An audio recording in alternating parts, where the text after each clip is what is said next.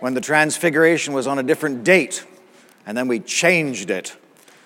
And in true Anglican fashion, we not only moved it to the, due to the new date, but we also left it at the old date just in case you wanted to do one way or the other. So rather than make a decision, we just created a new option.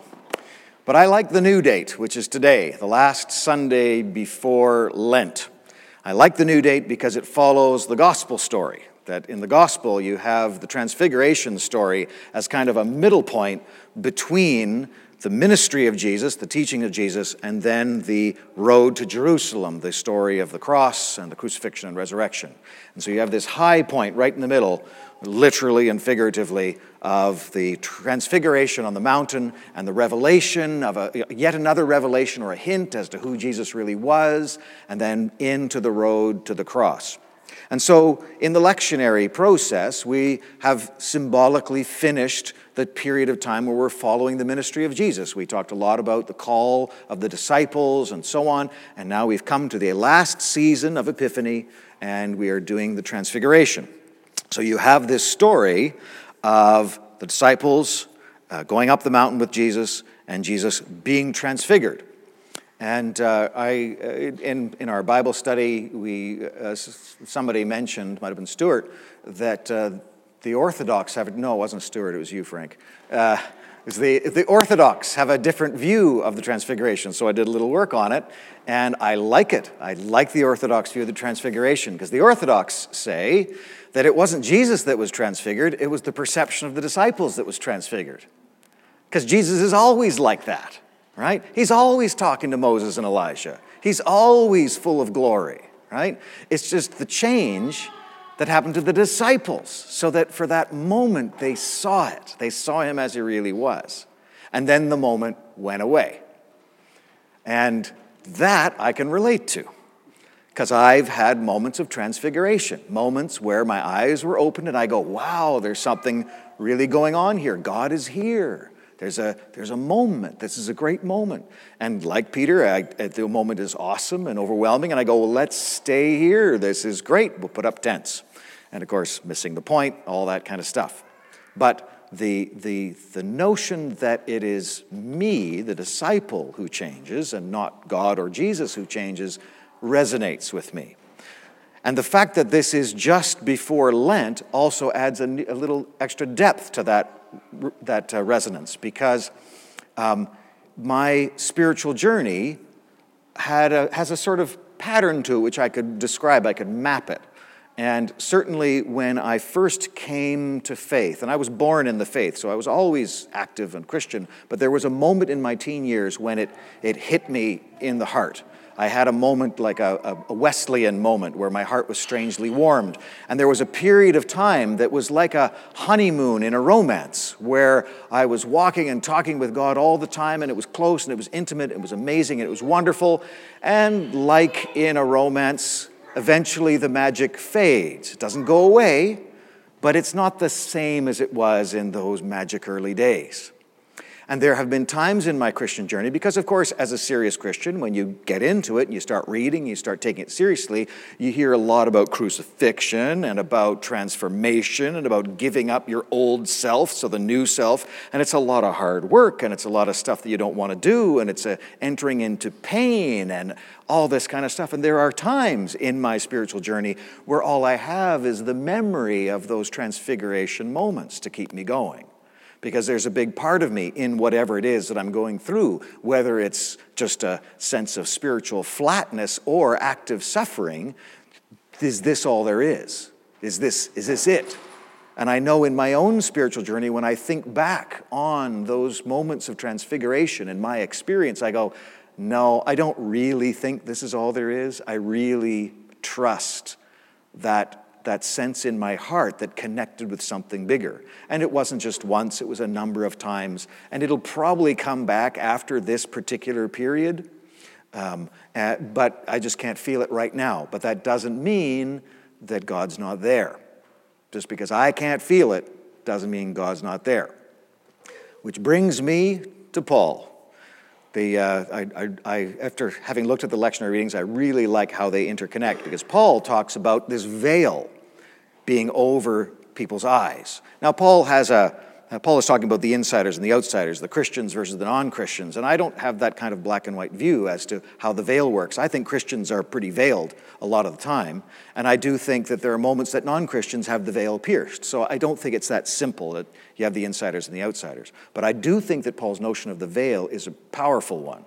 Um, and where Paul talks about the veil is the God of this world that blinds you to the gospel, right? And that phrase, again, resonates with my experience. The God of this world, this world becomes God, and it's easy to become God. Our preoccupations. I, I think of, you know, how we spend most of our life in the rat race or pursuing goals of whatever those goals are. Often they're instinctive, just getting ahead, being successful, whatever that looks like, being secure, being comfortable, just getting the next raise, promotion, or you know, if you're a family raising kids, there's just the next thing and the next thing and the next thing, and just getting through the day becomes all that you can set as a goal. Um, and, and of course, the more preoccupied with the God of this world, whatever that is, the less you're able to see the presence of God, the glory of God shining through every moment of that experience, so that your work becomes a grind or just a, a, a, a process that you have to get through in order to achieve whatever that next thing is that's still ahead of you, whether it's something you want to buy or a promotion you want to re- achieve or a recognition that you want to get. Oh, or just retirement. You got to get retirement. You have to have your, your investments at this amount, so you got to get to that amount and so forth. So the, the more focused you are on that, the more you miss the actual process of being at work and the opportunity to do meaningful things with your working life, the presence of God in the everyday, in your working life as a parent. There's just the grind of getting the kids to school, back from school, driving them everywhere to all their extracurricular activities, getting them, making sure they get their good marks, graduate, go to university, have money for university, get set up in the new place, come back home, go back again, and finally get out of the house. right? Uh, you, and then you look back, and, and if, if that's all it was, was to get your kids employed, and you know, you look back and you missed the presence of God through the whole process of growing up together. Um, so the veil, the God of this world, the, the, the, the, focus on the, the wrong things is, is obstructing our ability to be transfigured and see Christ for who Christ really is. So the veil, the, the, the piercing of the veil becomes part of the Christian journey. Hence Lent, hence Lenten disciplines, the, the, giving stuff up, taking something on. It's about piercing that veil, about giving up our attachment to the God of this world so that we can see Christ for who Christ really is and where Christ really is, because Christ is always here, always within us, always among us, always in the person in front of us. But the problem is we're veiled, we can't see it. We need to be transfigured in order to see it. The other neat connection in the lectionary readings today uh, is that in the Elijah Elisha story, you get to the end of the story, and uh, Elijah, Elijah asks Elisha, All right, last request, I'm about to go. Elisha says, I need a little help. If I'm going to take over your job, I can't do it on my own. I need extra power. Whatever you've got, give me double, because I'm going to need it. Can't do it without it. And Elijah says, You've asked a hard thing, but I'll tell you what if you see me when I'm taken up into heaven, then you'll get it. But if you can't see me, then you won't.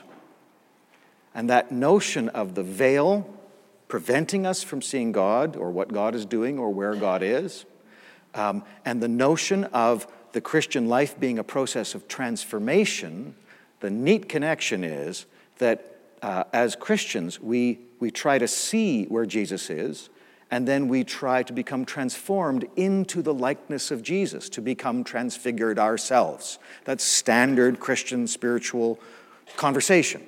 So we, we need to see who Jesus is so we, be, we can become like Jesus in some way.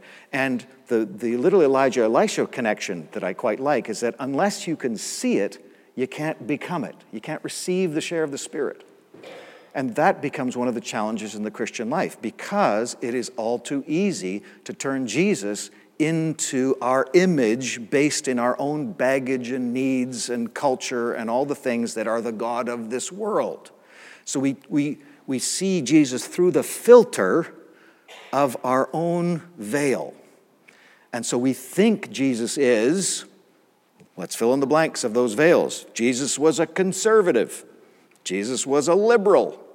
Jesus was a businessman. I can't make this crap up. There's a book that says Jesus was a businessman, and it was based on the King James Bible where it says, Know ye not that I go about my Father's business? And the business was in italics, which means emphasis, except if you're a biblical scholar, you know the, the italics means this is not a great translation of the Greek word underneath here. But an entire book took the italics as emphasis, which said, Oh, Jesus is a businessman right? So, but we, we twist Jesus into what we want Jesus to be as opposed to seeing Jesus for who he really is. And so we need to tear away the veil. The better able we are to, to, pierce the veil, the better chance we have of becoming like that. Because if we're chasing our own filter of Jesus, then we're just becoming more of what we already are. We're becoming more of our filter. So the first task is to pierce the filter. Try to see Jesus for who Jesus really is. Try to see Jesus where Jesus really is. Try to get rid of our attachments to the God of this world so that out of the corner of our eye we can have those transfigured moments and get the sense of where holiness is, where goodness is, where truth is, and where beauty is. Because until we do that, or it's more of a gray area or a process. As much as we are able to do that, that is as much as we are able to become like it. So the more we are able to see it, the better we are able to be it.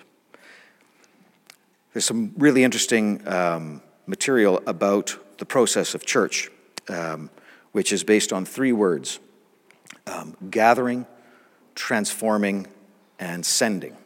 That's what church is. We gather, we're transformed, and we're sent. And it becomes a circle because when you're sent, you're sent to gather. Without people being sent to us, we were not gathered. And so then we're gathered, we're transformed, and we're sent.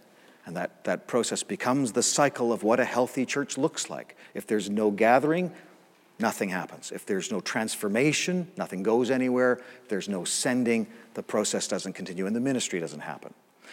This is about transformation.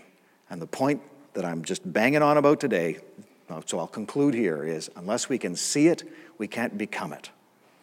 So if we're going to engage in Lent, the, the first thing is to learn how to see it, which involves being quiet, letting go, and just letting God be God and seeing what happens. In the name of the Father, the Son, and the Holy Spirit, amen.